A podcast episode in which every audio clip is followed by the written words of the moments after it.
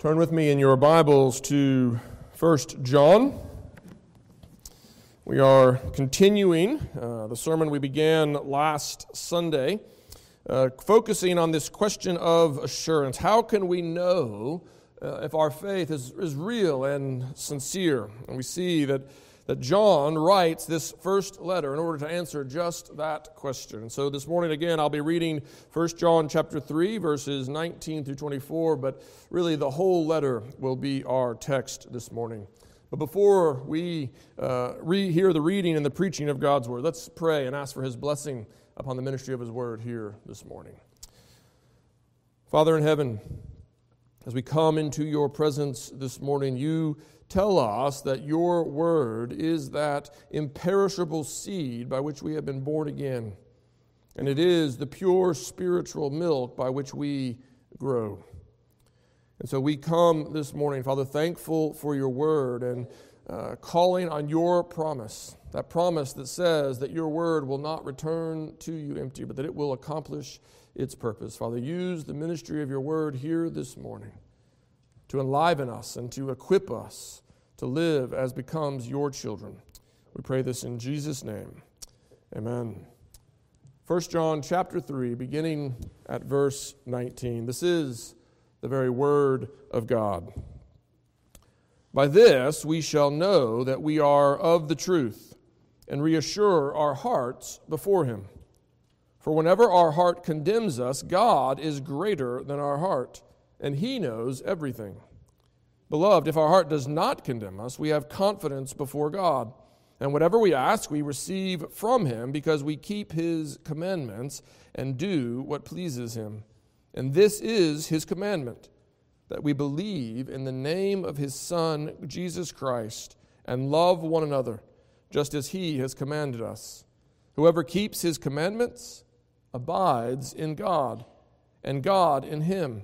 And by this we know that he abides in us, by the Spirit whom he has given to us. This is the reading of God's Word. Kids, you can come forward to meet me at the front. Morning, how are you guys? Right, I have a question for you. How many of you like to play outside? You guys like to play outside? Yeah, yeah, you all like to play outside. You know, Major and Magic, they like to play outside too. And so when we get home, after I've picked them up from daycare, and we, we pull into the garage, and I open the doors and I let them out of the car, do you know what they almost never do? They almost never go inside. Instead, they run out of the garage into the yard because they want to play. They want to run around and they want to throw rocks and, you know, do other kinds of things that little boys love to do. But do you know one of their favorite places to play outside? It's not in the backyard. One of their favorite places to play is in the road that goes right in front of my house. For whatever reason, when they run out of the garage and they run into the yard, they don't run to the grass, they run right to the street. Now, let me ask you a question. Do you think I should let them play in the street? No. No, why, why not? Why would I not let them play in the street? That's where they want to play they could get hit by a car. Would that hurt? Yes, that would hurt. That would not be good for them, right? If they if they were playing in the street and they got hit by a car, that would not be good for them, right? And so I don't let Major and Magic play in the street. I tell them to come back. And when they don't listen, I go and I pick them up and I bring them back. And I, I put them in the backyard and I, I don't let them play in the street. I do that because I know it's not good for them and because I love them. And one of the most important things that you will learn about your relationship with God is that He does the same thing. You know, because of sin, we sometimes like to play in the street. We sometimes like to do things that aren't good for us. And God tells us no. And, and sometimes He actually stops us. He'll, he'll pick us up and he'll, he'll put us back in the backyard. He won't let us do that, which is hurtful to us or which might harm us. He, he instead calls us to obey him. Now, you have to understand, you, you don't obey God in order for him to save you, right? Um, a big, if you run over a big fat wheel and big wheels are heavy, if you get run over by one, it'll smush you. it would smush you. That is exactly right. And, and I don't want that to happen to Major in Magic, and, and God doesn't want that to happen to you, right? And so, one of the most important things that you will learn about your relationship with God is that He calls on you to obey Him because He loves you. Because his, John tells us later in this letter that his commands are not burdensome. They're actually good for us. And sometimes that's hard for us to believe, right? It's hard for Major and Magic to believe that playing in the street is bad for them. They don't really understand. And sometimes we don't really understand when God tells us not to do certain things. When He tells us that we have to obey our parents or, or share our toys or be, be kind to the uh, other kid who was not kind to us. We, we don't always understand. But one of the most important things that we'll learn is that God calls on us to obey him and to do these things, not because he's mean or he doesn't love us, but because he does love us. And because he knows these are the things that will help us to have uh, the best life that he wants for us. And as you grow up, you'll see that he's actually creating a desire to obey him in your heart. And when you see that, when you see, oh, you know what? God's, God's at work in me. That should, that should give you confidence because you know what? The God whom we serve, he's faithful and he never starts a good work without completing it. And if he has started to teach you to love to obey him, he will finish it. And because he always finishes what he starts, that's why we call this good news. Do you believe that? Amen. You guys can go sit back down. All right, if you've not done so already, uh, open your Bibles to uh, the first letter of John. As I said, uh, I read uh, verses 19 through 24 of chapter 3, but really our, our text this morning uh, is the entire book, just as it was uh, last Sunday, because we are again taking up that question that we took up last Sunday. That, that question that I am confident that all of us have wrestled with at one time or another. The, the question of assurance. How can we know that our faith is real? How can we know that our, our profession is sincere? And not the, the vain faith that the New Testament sometimes talks about.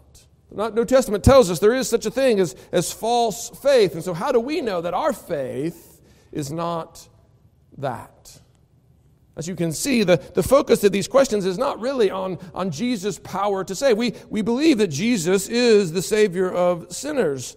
The question is, is have we really believed in him? Have we really rested upon him? We're not doubting him, we're, we're doubting ourselves.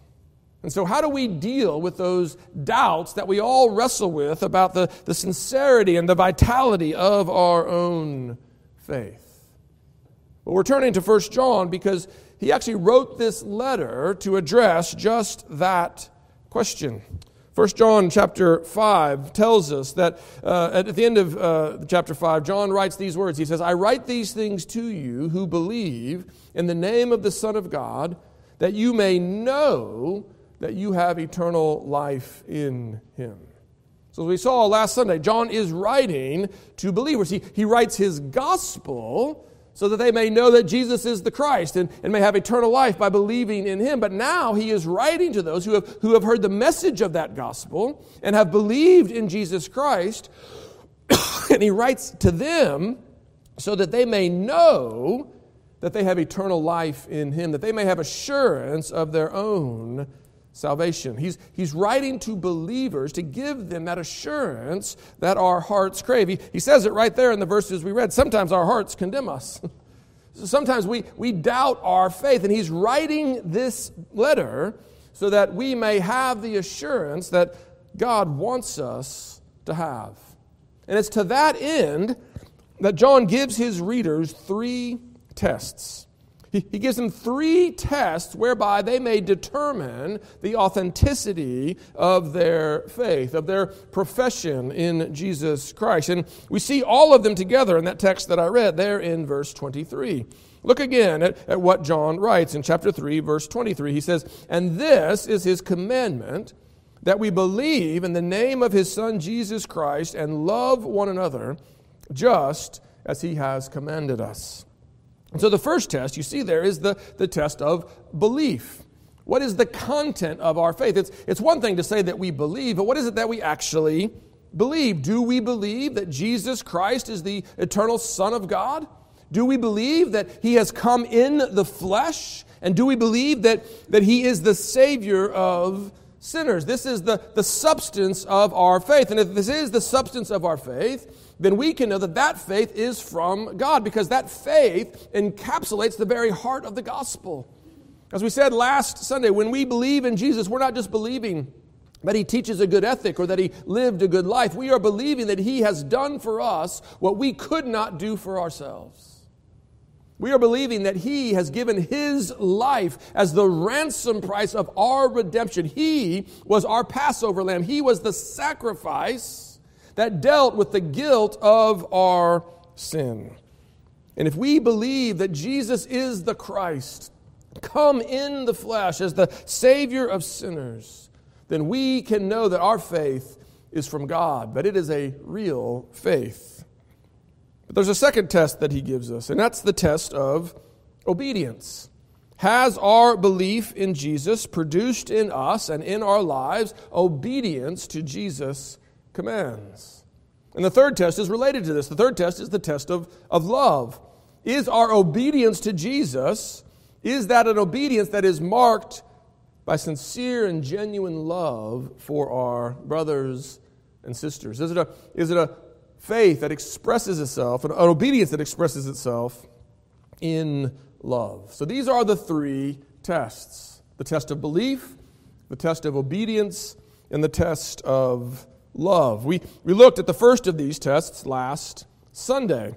And so this morning, I want us to take up the next two. I want us to take up uh, the, the tests of obedience and the tests of love. So let's begin with the first test this, this test of obedience. This is, as I said, John's second test. Uh, we, we can test our belief. We, do we, what do we believe? Do we believe in Jesus Christ? But is the belief that we have in Jesus as the Christ, is it a test that expresses itself in obedience to his commands? And we see John uh, talking about this throughout the whole letter. Look with me first at chapter 2. Chapter 2, verses 3 through 6. This is what John writes. He says, And by this we know that we have come to know him.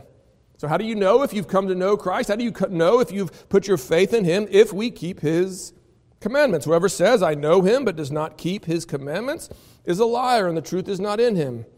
But whoever keeps his word, in him truly the love of God is perfected. By this we may know that we are in him. Whoever says he abides in him ought to walk in the same way in which he walked.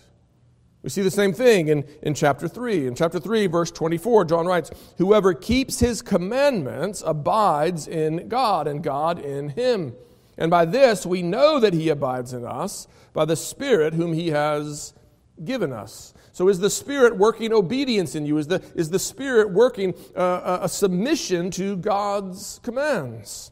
By this we can know that we are in God and He is in us.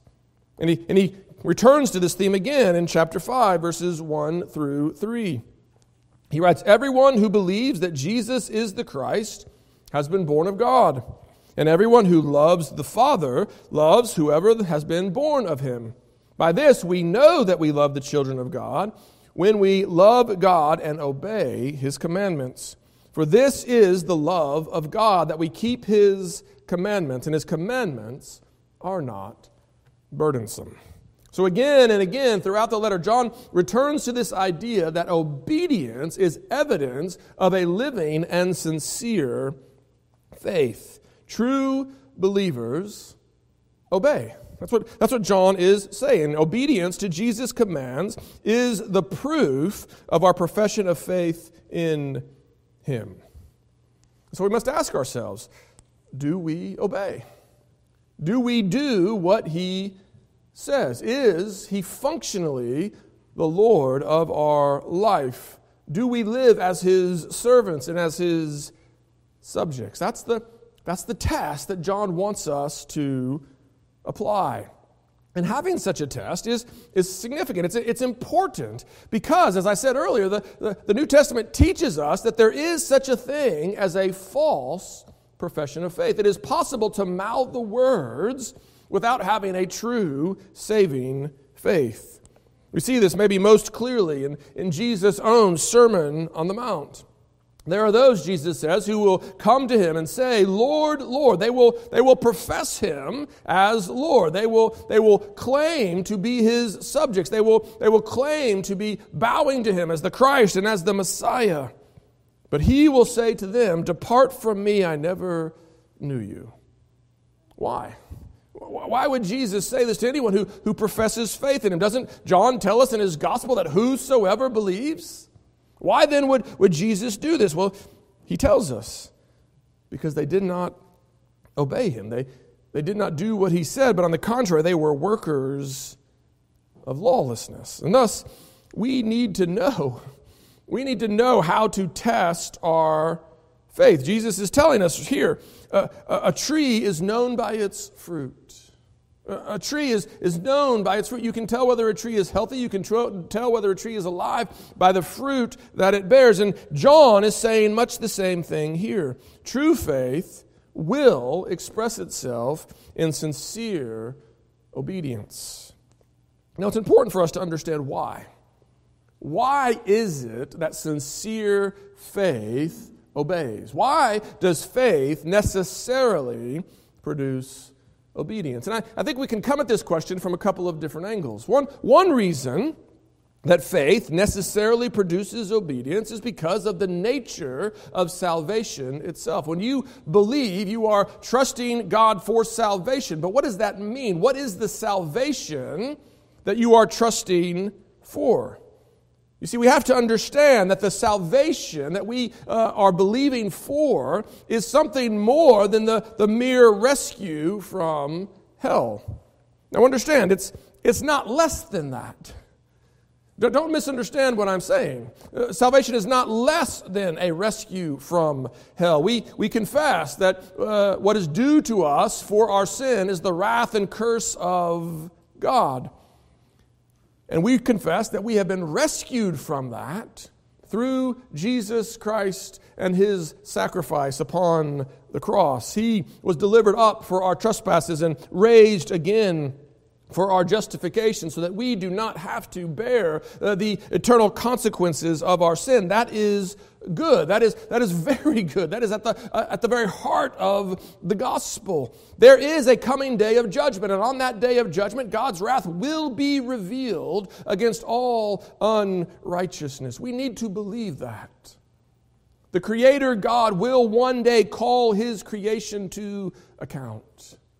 And on that day, you will receive from him what is due to you for what you have done in the body. That is the, the clear teaching of Scripture. And so if you stand before him on that day, uh, on, your, on the basis of your own record, on the basis of your own merit, you will receive what your record and your merit deserve. And what your record and your merit deserve, no matter how good you think you are in comparison with your neighbors, what your record and what your merit deserves is the eternal wrath of God. You are a sinner. You have fallen short of His glory, and He cannot let you into His new creation, or it would not remain new very long. He is going to deal with the sin problem, and if you remain apart from Him, you are part of that problem. And you will be dealt with. And that's part of the good news. The good news is that we in Christ will not stand before God alone, but we will stand before Him in the Son. We will stand before Him as those who have received and rested upon Jesus Christ for our salvation. And because we are in Him, we will not receive what our works deserve, but rather we will deserve the, the, the blessing that His perfect righteousness has earned. That's at the heart of the gospel. In Christ, we have been rescued from the coming wrath of God. So don't hear me saying that, that rescue from hell is not part of our salvation. But I do want you to hear me say that rescue from hell is not our full salvation. Our, our salvation is not merely rescue from hell, but rather salvation is not only from the wrath and the curse that are due to us from our sin, but it is actually a reconciliation to God. It is a restoration to the life that we were created for, and we were created to live as His children in the good world that He has created. Our salvation is not only from, but it is to, and it is to God. Your salvation means that, that you have been rescued from God's wrath and have been reconciled to live now in His shalom by His grace. And so, what does it mean to live with God? What does it mean to, to walk with Him? Or John tells us, he tells us that, that God is light and in Him there is no darkness at all. And so, therefore, to, to walk with God, to live with God, to be reconciled to God is necessarily to walk in the light. So here's the test. If you are not interested in walking in the light, if you are not interested in walking with God in the way that He uh, would have you to go, then you are not interested in the salvation that He is actually offering. You may want to be rescued from the consequences of your sin. You may even want to be rescued from the eternal consequences of your sin. But if you do not want to be reconciled to God, if you do not want to walk with Him in the light, then you don't want the salvation that He is actually offering. And to ask God for a salvation that He is not offering is not faith. To trust Jesus for a salvation that He is not offering is not faith. Faith is a faith that understands that salvation is reconciliation to God and therefore trusts Him for that reconciliation. And so faith necessarily produces obedience because faith is trusting God for a reconciliation that means being brought back into the light, out of the darkness. But there's a second way that we can look at this. Well, yes, we need to see that, that faith is necessarily trusting God, not just for rescue from the consequences of our sin, but actually reconciliation to Him in the light. But we also need to see that, that His commands are a description of what it looks like to walk in the light. As I was saying to the kids, John, John, uh, John 1 John chapter 5 tells us that Jesus' commands are not burdensome. If you believe that God is good, if you believe that God is beautiful, eh, if you believe that, that God is light, then, then yes, you may still find His commandments difficult for any number of reasons. Uh, there, are, there are pressures exerted upon us in this world because of, of the sin that remains in our flesh, because of the, the world that wants us to join it on its way to destruction, because of the devil who seeks to devour any who would call Jesus Lord. There are, there are pressures that continue to come at us in this present evil age, and those pressures will continue to wage war against our soul until that day when, when Christ returns. And so, if you believe that God is good, you may still find His commandments difficult because of, of the obstacles and the, the pressures that we face in this world. But you will not find those commandments burdensome. You, you may find them difficult, but you will not find them burdensome, but rather you will, you will find them to be a delight. You will find them to be sweeter than honey. You will, you will find them to be more precious than, than silver. You will want to do what He is commanding you to do, even when you sometimes struggle to do it. Because you recognize by God's grace that your sins are leading you into death and destruction and brokenness, and that His ways are the only ways to wholeness and to life as God intended it to be. Now, we sometimes don't think this way about God's commandments because, as I said, we're still sinners. We, it's what we confessed earlier in this service. Sin still remains in us, and st- sin some, sometimes still clouds our, our thinking and, and blinds our eyes and our foolishness. We, we sometimes see God's commands as a hindrance to what we really want. Maybe you've, you've thought it, maybe you've even said it. If only I could, you fill in the blank. If only God would let me, you, you fill in the blank. If, if only God would, would, would let me express my sexuality as I want. If only God would, would let me shade the truth to, to uh, prosper my business. If only God would let me keep more of the money I'm making for myself. If only God would let me keep more of my time for myself. Then I would be happy. If only I could play in the street. That's what we think. If only God would let me play in the street, then, then I would be happy. I suspect you've, you've wrestled with such darkened logic. I know I have. It's a constant struggle for me. I have to regularly remind myself that God's ways are good and that my ways lead only to death. I have to regularly rekindle and strengthen my faith. My faith in God, my faith in Jesus Christ as the Lord and, and Savior of sinners. But, but recognize me, that's what I'm doing. When I remind myself that God's commands are good, I am rekindling my faith. Because faith believes that God is good and that His ways are good and that His commandments are not burdensome. But of course, this raises other questions, does it not? There's a, there's a tension here. We've said that, that faith believes that God is good and that his commandments are good and it wants to o- obey him, but we've also acknowledged that we don't always believe. And so, how exactly can obedience be a test of our faith? Seems like that's a test we'd all fail. So, so what is John getting at? Well, let's make a couple of things clear. First, John is not saying that we earn our salvation by our obedience. Hopefully that's, that's clear. Hopefully that's been clear, but, but let's just say it again. We, we do not earn our salvation by our obedience. John is not writing so that we might get eternal life, but that so that we may know we have it in Christ. We are not saved by our work, but by Jesus' work. We are saved because Jesus' righteousness has been counted as our own. It has been credited to us that we might stand before God and be justified. And we have been justified. And on that last day, we have nothing to fear because on that last day, we will be openly acknowledged and acquitted as righteous in the sight of God. The justification that we have already received will be proclaimed to the heavens. That's what we have to look forward to on that day because we are in Christ, not because we have obeyed the law. Because we have believed in Him, we now have the guarantee of eternal life in Him. So, what John is saying is not that we get eternal life because we've obeyed, but rather that obedience is the manifestation and the evidence of the faith whereby we have received that gift. So we, we need to understand that. Faith, obedience is not how we get eternal life, it's the evidence of the faith by which we lay hold of the gift. But there's something else we need to say here.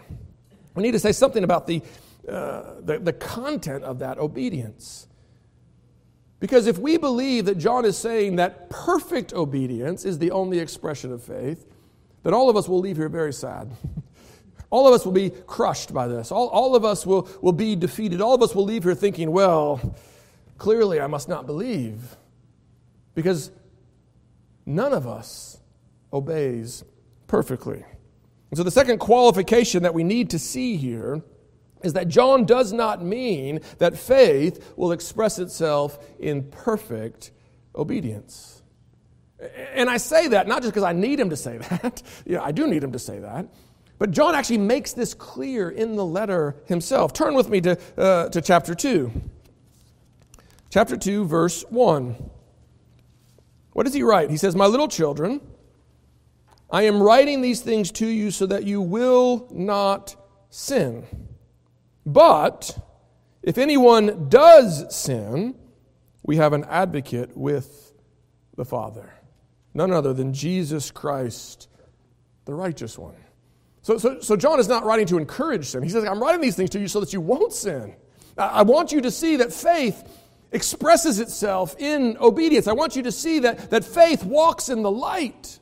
But I recognize that in this present age you will continue to sin. And when you sin, remember you have an advocate. In fact, John tells us in the end of chapter 1, he says, If you claim not to have sin, you're a liar. he says, I know that you're sinners. I know that, that God's good work of sanctification is not yet complete in you.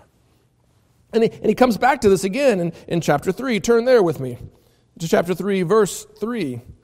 It's actually in chapter 3 that, that John says uh, some of the things that really uh, maybe weigh heaviest upon us. He says, Listen, children of God, don't sin. And, and we wrestle to know how to, uh, what to do with those statements because, because John makes them so matter of factly, so emphatically. But, but what I want you to see is that even in the context of making those statements, John acknowledges what he knows to be true of all believers in this age that we are still sinners. He says, Beloved, beginning in verse 3. Beloved, we are God's children now. He, listen to his confidence. God's love has been lavished on us. We are God's children now. That's the, that's the reality. That's what's true of you this morning. If you have believed in the Lord Jesus Christ, you are God's children now. You have been justified and adopted into his family. You have been qualified for an inheritance in the kingdom of his beloved Son. That's what's true. We are God's children now. But, and that but is glorious because what does he say? He says, But what we will be as God's children has not yet appeared. The day is coming when, as God's children, we will be holy as He is holy. The, the day is, is coming when, when sin will be entirely eradicated. Not only will, be, will we be saved from the guilt of our sin, not only will we be saved from the consequences of our sin, but we will be set free entirely from its power and its presence in our lives. That day is not yet, but that day is coming. That day is coming. And we look forward to it. But we recognize that it is not yet. That's what John says. What we will be has not yet appeared, but we know that when he appears, we shall be like him because we shall see him as he is. That day is coming. So, for people who, who look forward to that day, what do we do now? He tells us everyone who thus hopes in him, everyone who knows that one day they will be like him, purifies himself now as he is pure. We fight our sin. We, we seek to put it to death. We seek to, to put it off. But we do so knowing that we are still sinners, knowing that we will still struggle in this life. And so we, we recognize that, that John himself is telling us that it is not perfect obedience that is the test of faith. Perfect obedience will not be attained in this life. We need to understand that, or we will be crushed by these tests. But rather, what John is saying is that faith will express itself in the, the sincere pursuit of obedience. Our, our catechism uses the language of the full purpose of an endeavor after new obedience. I know it's uh, not common in our day to, to memorize the catechism. I would recommend it actually, but uh, even if you're not going to memorize the whole catechism, this is a phrase to lay hold of. What is repentance unto life? Repentance unto life is, is turning from our sin to God with the full purpose of an endeavor after new obedience. Full purpose means that we have the, the full intent to obey Him. You see, when you come to Jesus, you cannot come to Him with a, with a partial intent. You cannot come to Him saying, I will let you be Lord of this area of my life, but not over here. Now, functionally, we will all do that. Functionally, we will all uh, continue to see areas of our life that we have sort of safeguarded from God's lordship. But we can't do that with intention. Our, our intention must be to submit all of life to Him. He is king or He is not. And so we come to Him with the full purpose of obedience. And we come to Him endeavoring after that obedience, not just intending it, but, but working towards it, actually taking steps in that direction. Those who do not intend to obey, those who do not endeavor after obedience, should have no assurance of their salvation. Let me say that again. Those who do not intend to obey, or those who do not endeavor to obey, should have no assurance of their salvation. Now, I know that sounds harsh, but it's true. If you are not believing on Jesus Christ as your Lord, then you are not believing on him as he is offered to you in the gospel. Your faith may be uh, an acknowledgement of who he is, but it is not yet a saving faith. And it's better to hear that truth now than on that coming day when his judgment will be revealed. Because hearing that truth now, you still have the opportunity to truly repent. You have the opportunity to recognize your own arrogance and, and hard heartedness towards Him and to acknowledge those sins, to confess those sins, and to ask Him to grant to you that repentance unto life that will soften your heart, that will sprinkle clean water on you that you might be clean.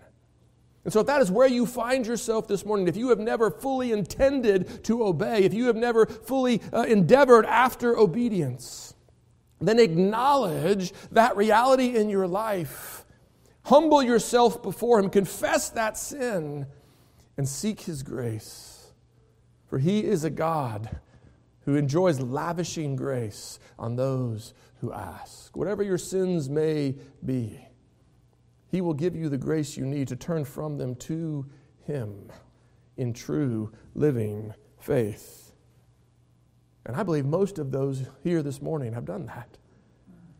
You see, the other side of the coin is that those who do intend to obey, those who do intend to endeavor after obedience, those who, in humble reliance upon, uh, upon God's grace, are endeavoring to live as His children ought to live, they can have an assurance that their faith is a living faith. Because that purpose of obedience, that endeavor after obedience, those are evidence of God's work in your life. He did that. That is His work. And if He is at work in you already, then even though He's not yet done, you know He will bring to completion the work that He has begun. So, the question again that we ask ourselves is do we have this endeavor after obedience? Do we have this pursuit after obedience? It's, it's a complicated question because, as I said, we, we sin because we want to. but ask yourself, what do you want to do right now in the moment? Not in the heat of battle. Sometimes in the heat of battle, we are deceived. Sometimes in the heat of battle, we are, we are entangled. Sometimes in the heat of, heat of battle, we, we, we turn in ways that our heart does not want to go. This is the struggle that, that Paul himself talks about in, in Romans chapter 7 doing the thing we don't want to do and not doing the thing we, we do. We all know that reality. But, but as you sit here this morning in the presence of God, before his face, honestly search your heart and say, Do I want to obey? Because if you do, that is God's gift, that is evidence of his work.